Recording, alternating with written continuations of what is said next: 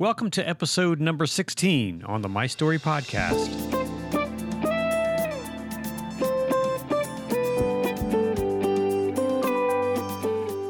The My Story Podcast features interviews with leaders, influencers, and entrepreneurs who tell us their story and the life lessons they have learned along the way.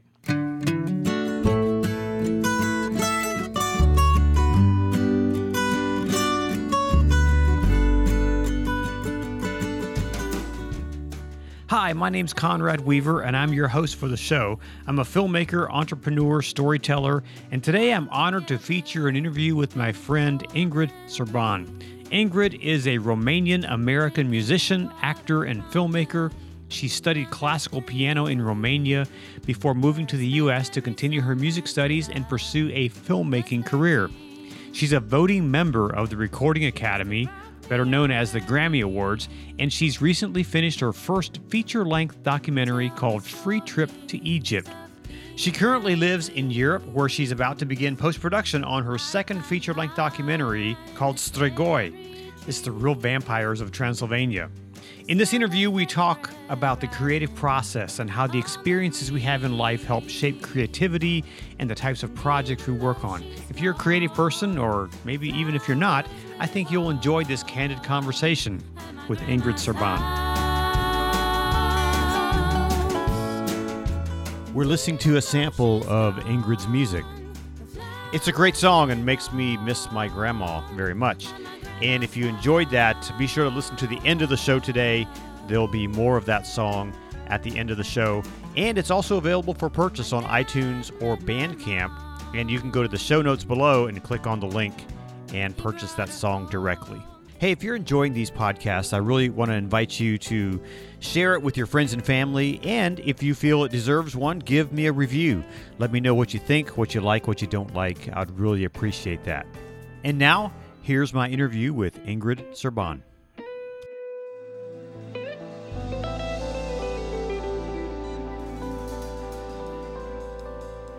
Well, welcome, Ingrid, to the My Story Podcast. Thank you for having me. Sure. Tell us a little bit about where you are today. You're not in the U S, correct?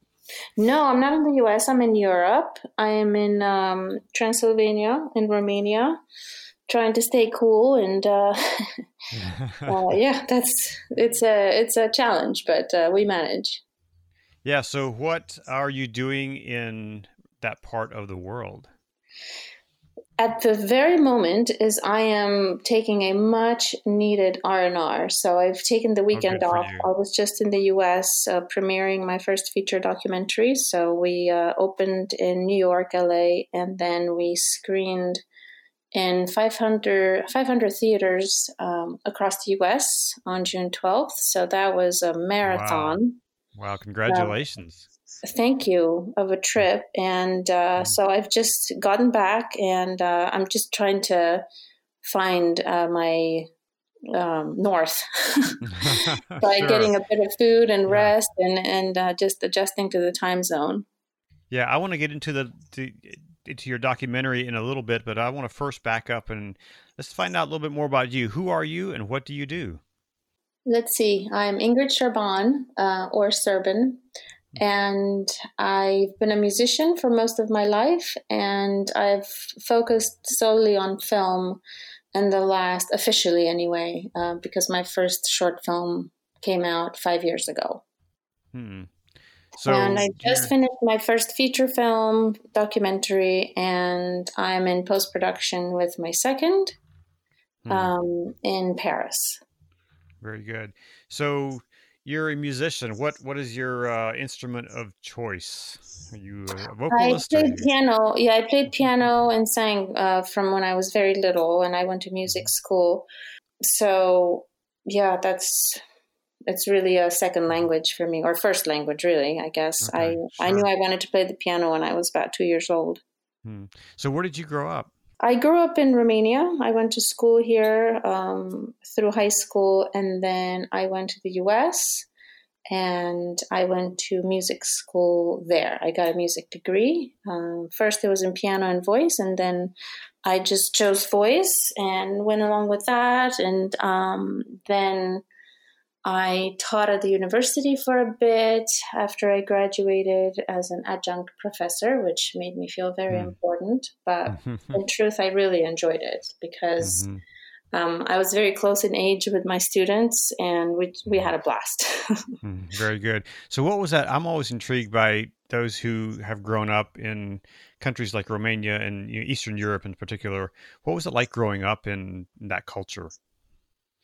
Just like growing up anywhere in any culture. As a child, you just don't know any different. Sure. You know, mm-hmm. yeah.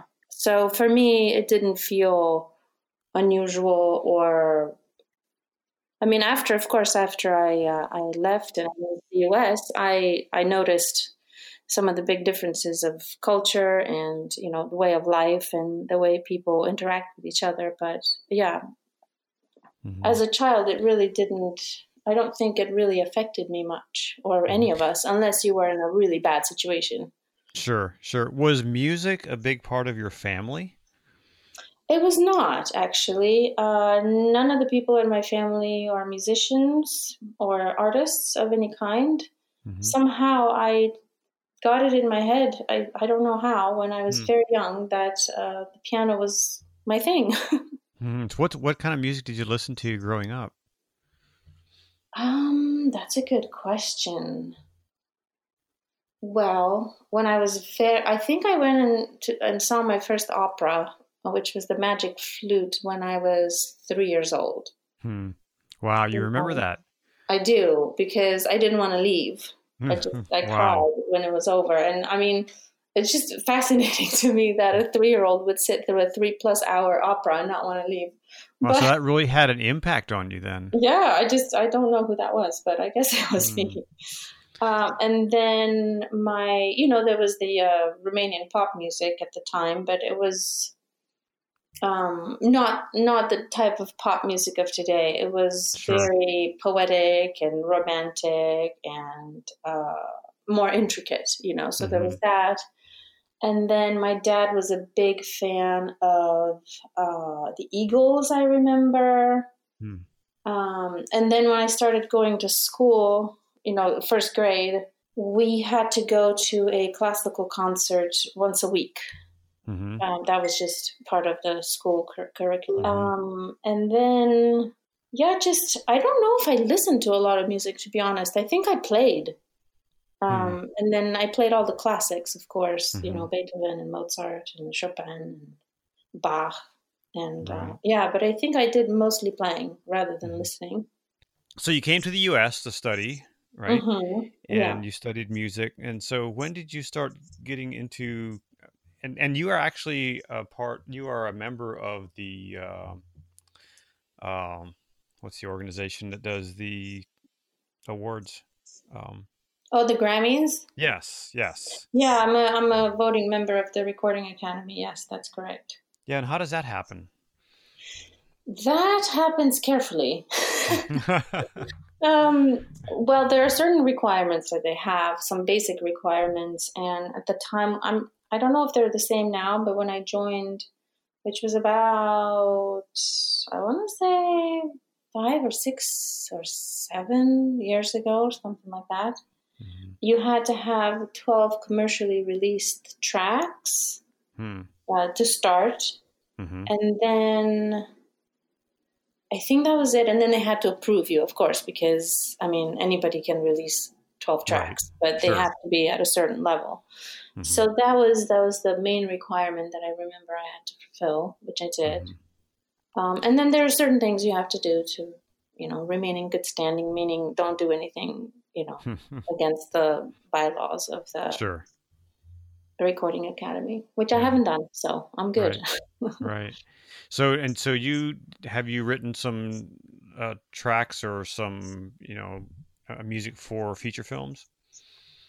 I did not write for feature films. What I did is, and the basis that I applied with, um, for the Recording Academy was I was on my uh, former husband's um, uh, albums. So I sang with him okay. mm-hmm. on one, two, two albums and a few um, singles. Mm-hmm. So I did that. And then I scored most of my short films. And that was really, really fun. Actually, mm-hmm. my first short film was very um, egocentric in that way because because I wrote it, I directed it, I filmed it, I edited it, I scored mm-hmm. it.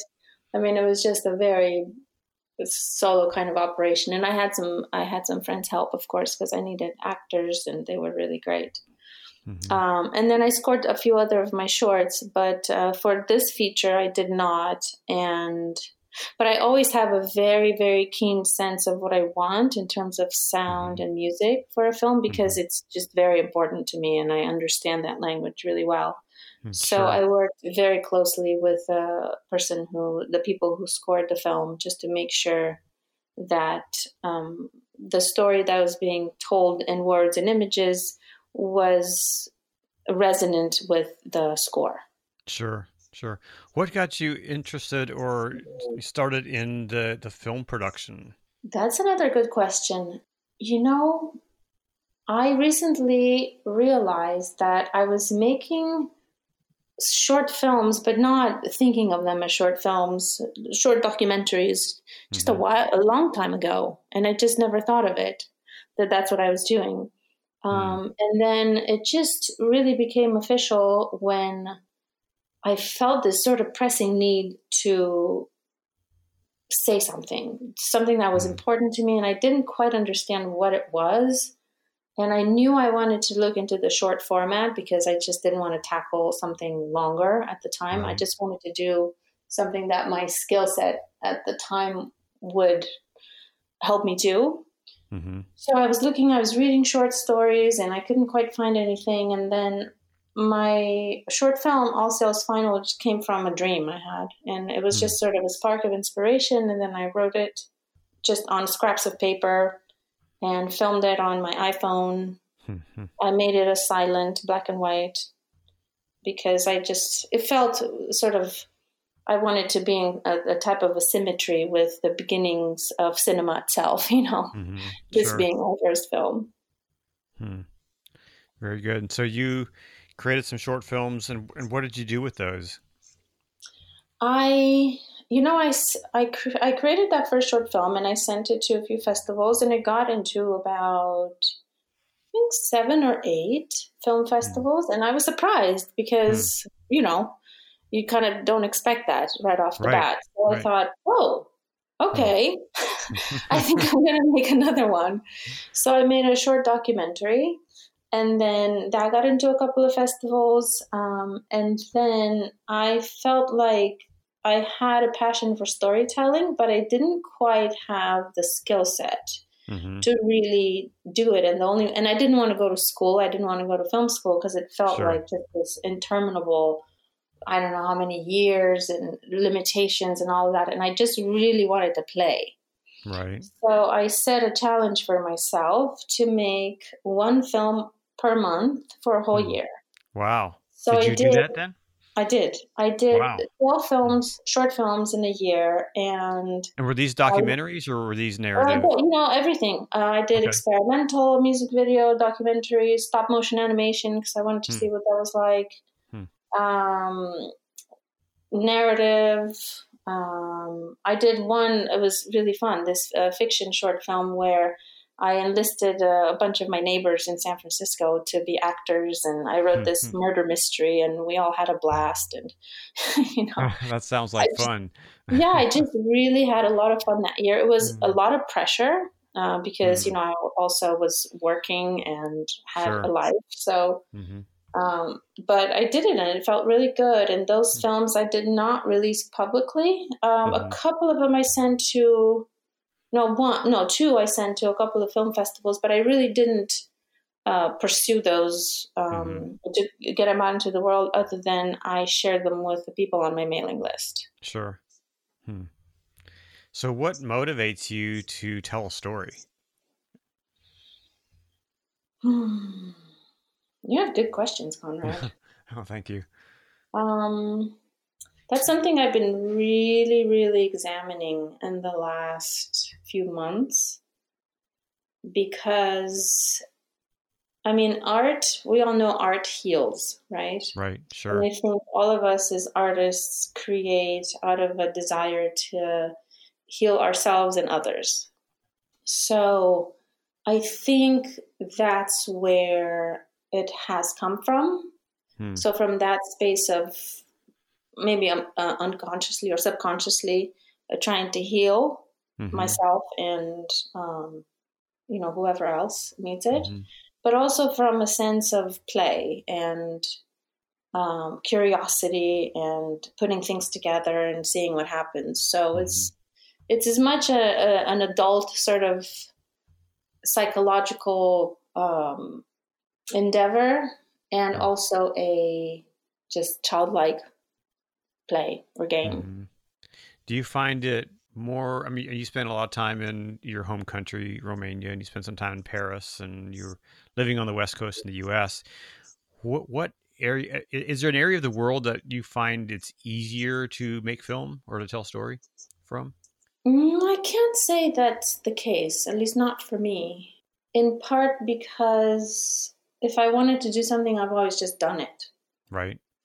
Uh, I've never quite waited for anyone to give me permission or to help me or or anything like that. Like, if I wanted to create something, I'll just do it. If nobody else is there to do it with me, oh well. If people are there to do it with me, great. Hmm. So that's that's been my approach anyway. Now that I've sort of gone through the last two years and very ambitiously decided to make two feature films at the same time, more or less, I'm a bit tired. So I bet. So I am I am now in a space where I just really need to take a breath. Uh, before I head back into the edit uh, for my mm-hmm. second film in August. Mm-hmm. So at this point, um, I feel that, and I've become pickier, you know, it's mm-hmm. like in the in the beginning, you just sort of do what it takes and you do it and it's fun. And then sure. you, you become a little, I don't want to say jaded, but selective. You become a little mm-hmm. more selective, just kind of what you do with your the energy you have and the time. I think you know a little bit more what you want. You know a little bit more what would you want to do and what do you want to accomplish. Yeah, and yeah, exactly. So a little more uh, distilled or focused mm, or something. Sure, sure. And I think that happens. I know in my case as well. You know, there's so many different things, so many different stories you can tell, and I have to figure out exactly what those stories are that I want to tell. I mean, there's, mm-hmm. you know, some stories, you know, someone else can tell in a better way or has more resources to do that. But I have to figure out what are those stories that are compelling to me and then pursue those. And, but I like what you, I like what you say. You just, you, if you see something and you want to do it, you just go do it. I think too many people, I think, are a little fr- afraid of that and afraid yeah. of stepping out.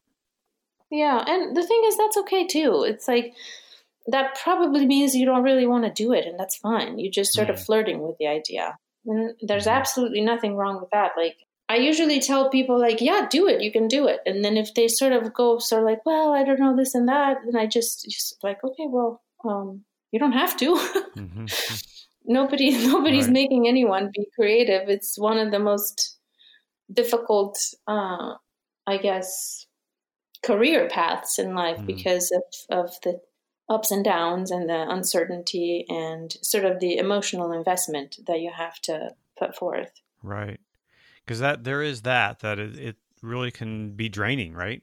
Especially Absolutely. If you're, you know, if, like my last documentary, Heroin's Grip, it's, uh, you know, we're in the middle mm-hmm. of distribution right now. And that was a very emotionally charged film to work on.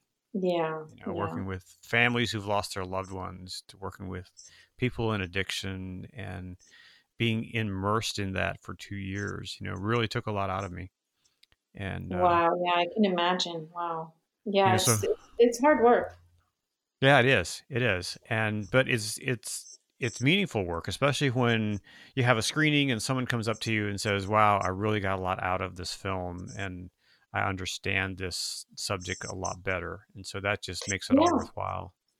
Absolutely. I mean, to a certain extent, I think most of us artists have a sort of a messiah complex, you know, that we're out there to save the world.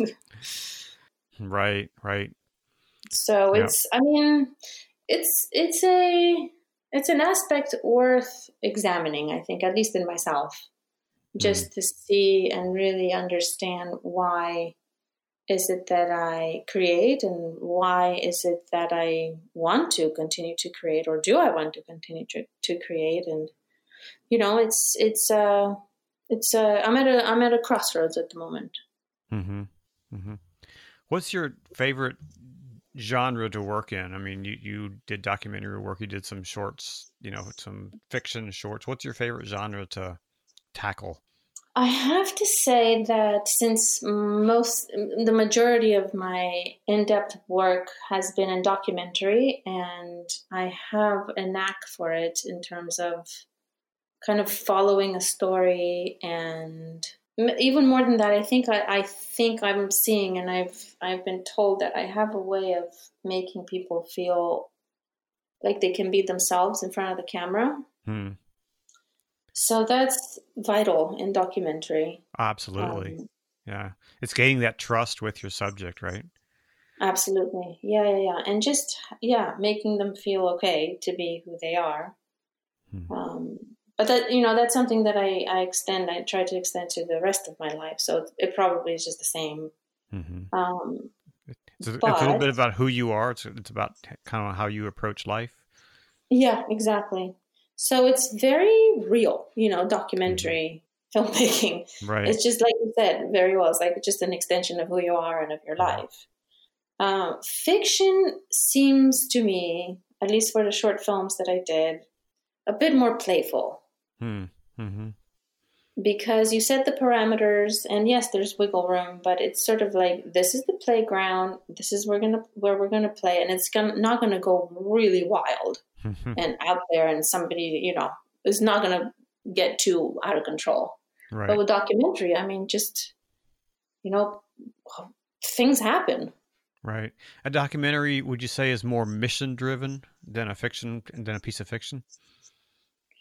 It's just more wild. It's like the Wild West. You know? Mm-hmm.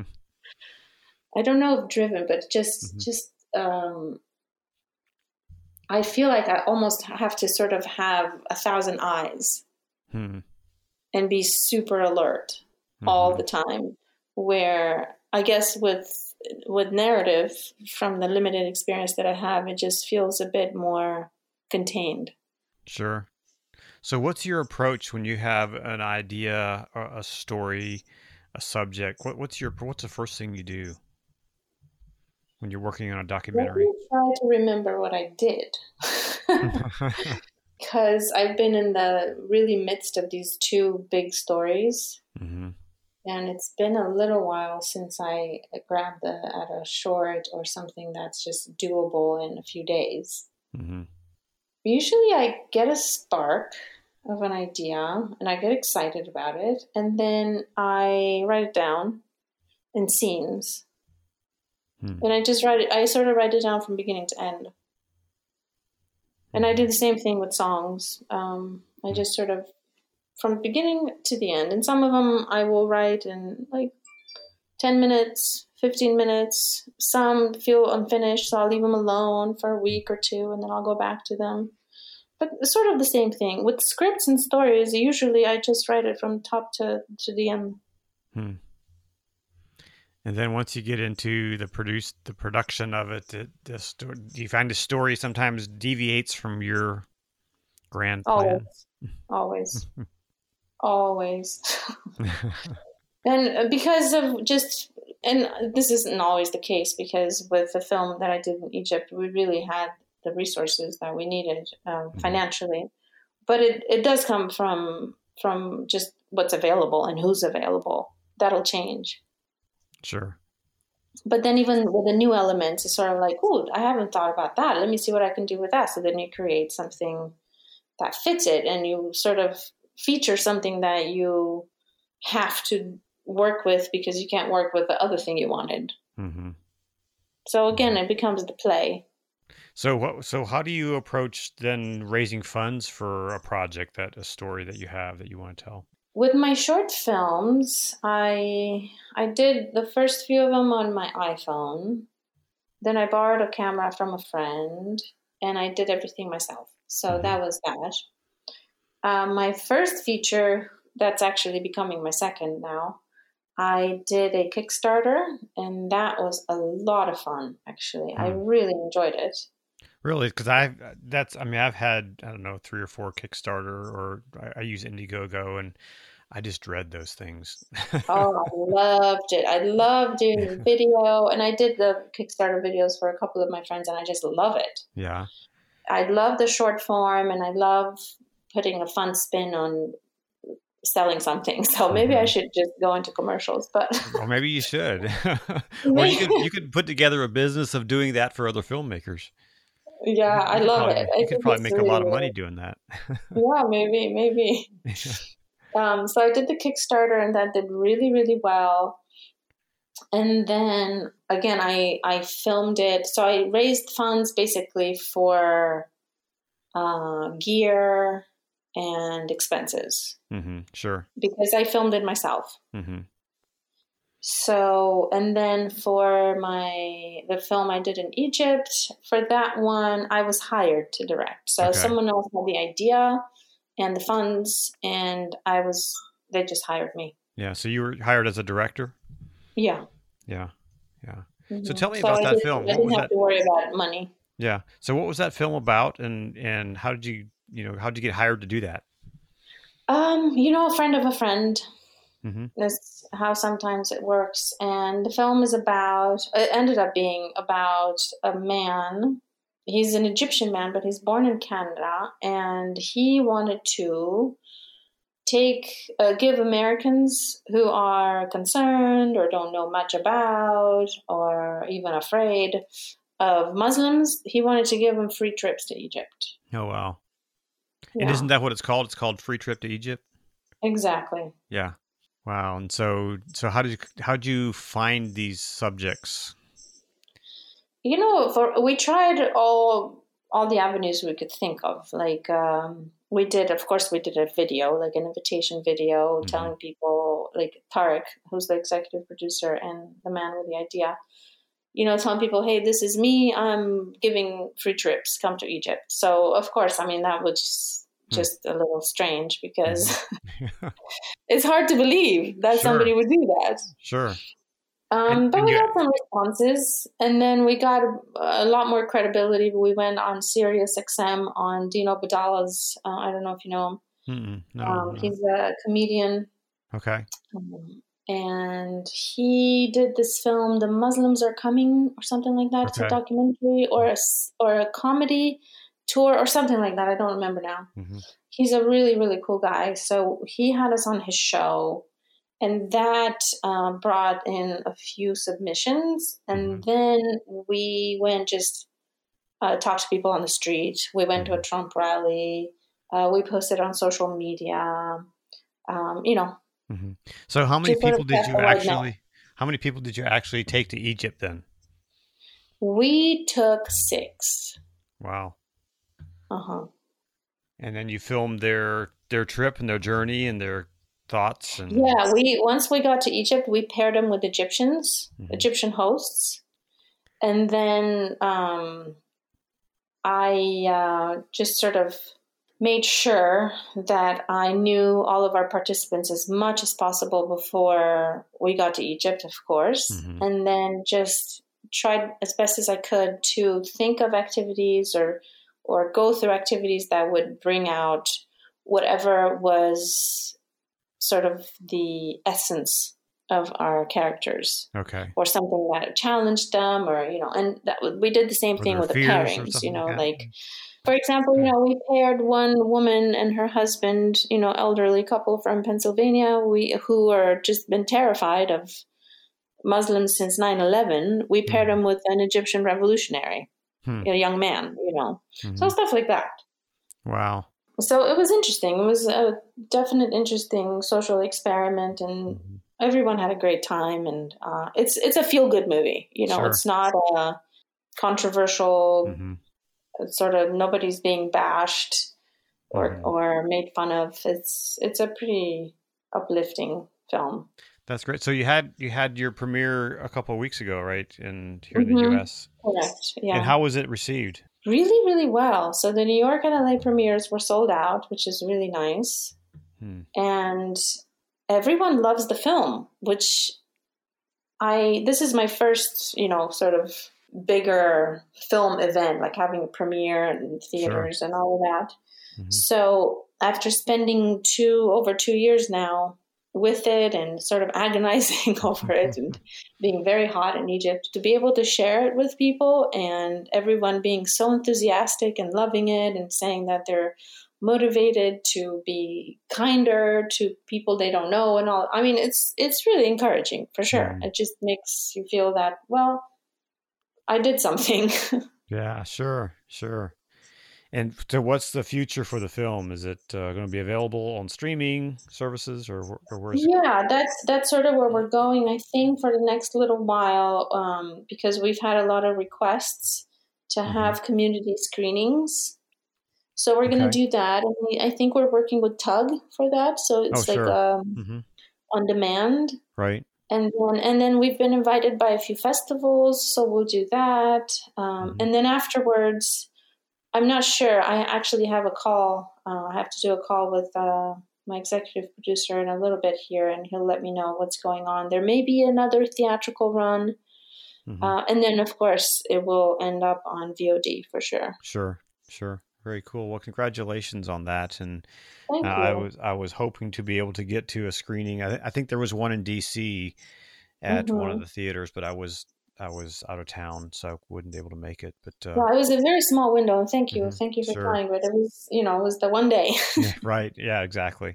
Uh, so you're working. You're in getting ready to start post on a on a new doc. Yeah, this is the one I actually filmed uh, before I started on Free Trip to Egypt, and okay. it's um, I filmed it here in Romania. Um, and, it, and over it's the your. And it, it's a film that you produced and, and directed? Yeah, correct. Okay. Uh-huh. Yeah, it's another documentary, and it's about real vampires hmm. in Transylvania. Interesting. Yeah. So that sounds, uh, yeah, it sounds scary. It is scary. So it we'll, scary. we'll have to uh, get back in touch once you're uh, ready to deliver this one and uh, see. see I know. I mean, it's really, it's... It's been fascinating hmm. to, to see sort of where I started with it mm-hmm. and sort of the mental, not mental state, because, you know, I'm I'm still okay. But well, that's just, good. Yeah, yeah, yeah, just just how really heavy of a thing it's it's become mm-hmm. because it's it's dark stuff. Mm-hmm.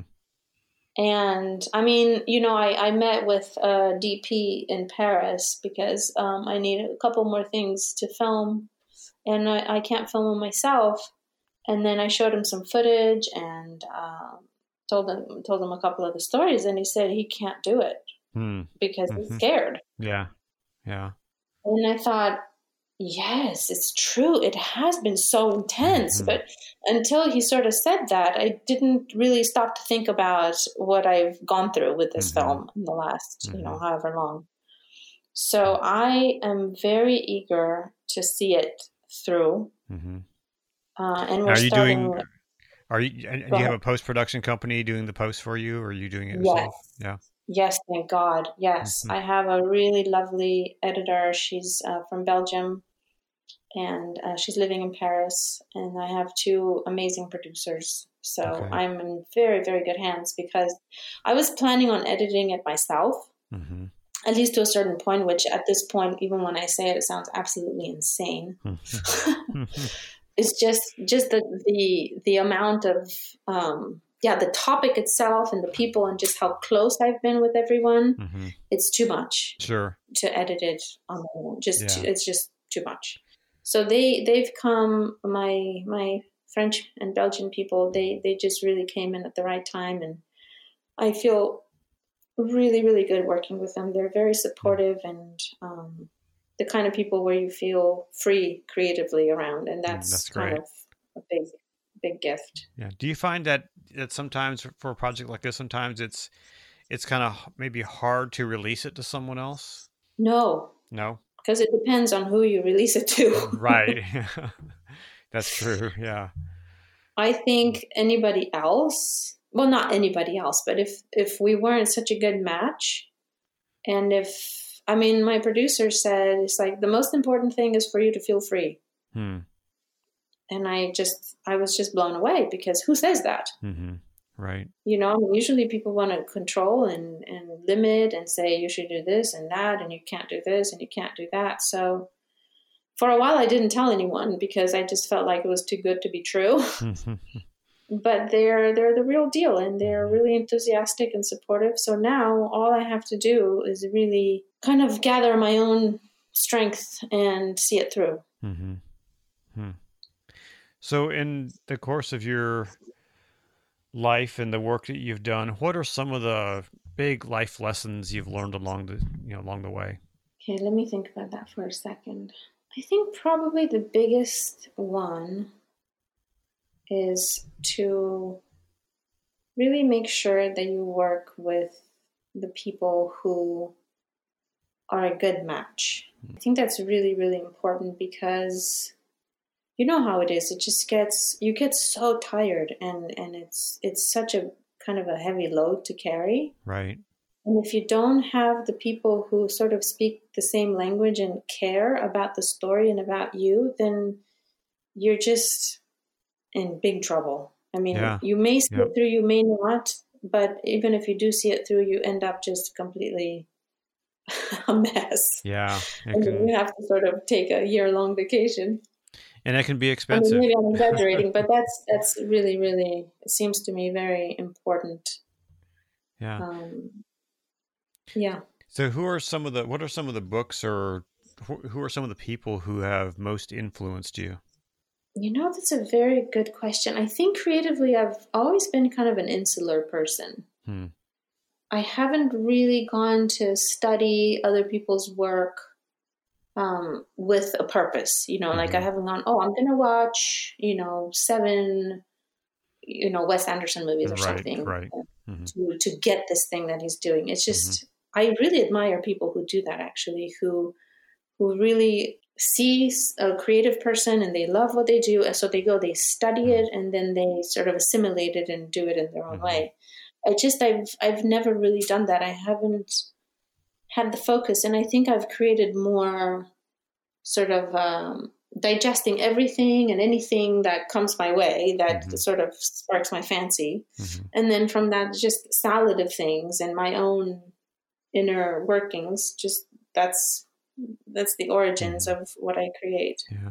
You know, I found that, you know, I've, I've talked to other filmmakers, and they're like, oh, you know, you've studied this director or that director, and they love this person's work. And I'm like, I watch movies, but I watch them for just entertainment, you know, and I don't really, sometimes don't really take note of who the director was, or, you know, I hear about a movie and I just watch it because I like it. Or, but I, I do have to say personally, I w- I'm a huge fan of uh, Alfred Hitchcock. So I'm a huge fan of Alfred mm-hmm. Hitchcock, but he's really the only yeah. one that I can say that I've, I like his style, I like his lighting, you know, I like that he appears in all of his films.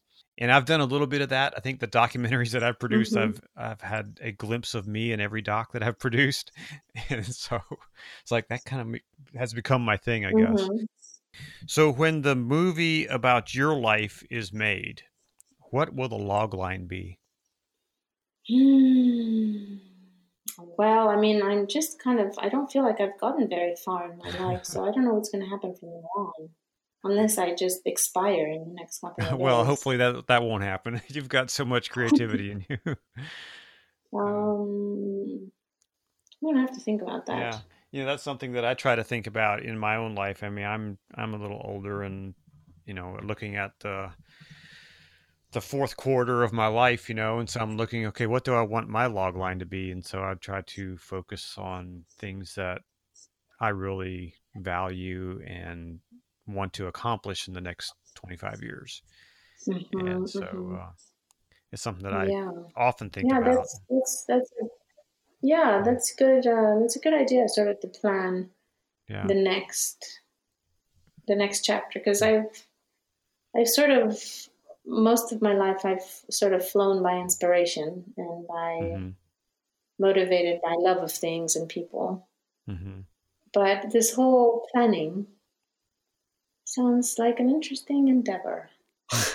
Plan your life like you plan a movie. You know, and I kind of have this thing where, you know, I want to plan because I don't want to get to the end and look back and say, oh, I wish I would have, you know, I wish I would have right, done right. X, Y, Z. I wish I would have done this or that. And I want to, I want to, even though I, I am kind of an adventurer and I like the, I like the, uh, so like in two weeks, three weeks, my wife and I are taking a trip out west and we have a plan, but in the middle of that plan, I don't have a plan. You know, mm-hmm, so mm-hmm. I kind of like to take the road that is in front of me. And, nice. but, uh, I do, you know, for as my life as a whole, I want to not plan every detail, but at least have a goal, you know? And so that's, what's your, what's your goal? You know, that, that, that's actually a really good question. You know, my goal is to really, to impact the world in a way, to make the world, to leave the world a better place than it was when I, when I entered. Uh, mm-hmm. And that's a huge, huge monumental, probably impossible task, but at least that's a goal I have. And at least, you know, for the, the people that I, the, the people that I impact, the people that I connect to, for them to be better because of th- that they knew me. I want to be more intentional, I guess, about mm-hmm. those things. Well, I'm sure you've already done that, so... Well, I just want to say thank you so much just for taking time to talk. And I've always enjoyed talking to you. And likewise, Conrad, thank you so much for having me and for your thoughtful questions. And uh, it's been an absolute pleasure. Thanks so much, Ingrid, for taking time to talk with me today. I know you're traveling in Europe, and it's uh, great to be able to catch up and to uh, hear what you've been up to for the past while. Next time on the My Story podcast, we'll hear an interview with another filmmaker. This time, it's director Michael Seibel. He's worked on a number of projects for the Billy Graham organization and for Chuck Colson's organization. He's written, directed, and produced quite a few feature films and has been working in Hollywood and in the film industry for many, many years. And we're going to have a chance to hear my conversation with director Michael Seibel next time on the My Story podcast. So please be sure to tune in next time. The My Story podcast is produced by Conjo Studios, and the music on today's show is from my friend Drew Davidson. You can get all of his music on iTunes or Spotify or at drew davidson dot com. We also heard select pieces from today's guest, Ingrid Serban. So if you enjoy her music, you can check her out, all of her music on iTunes and on her website. And we'll leave it in the comments below on the podcast. Last, if you have an idea for an interview you want to hear, send me a message and I'll see what I can do. Thanks so much for listening. I'll talk to you again next week on the My Story podcast.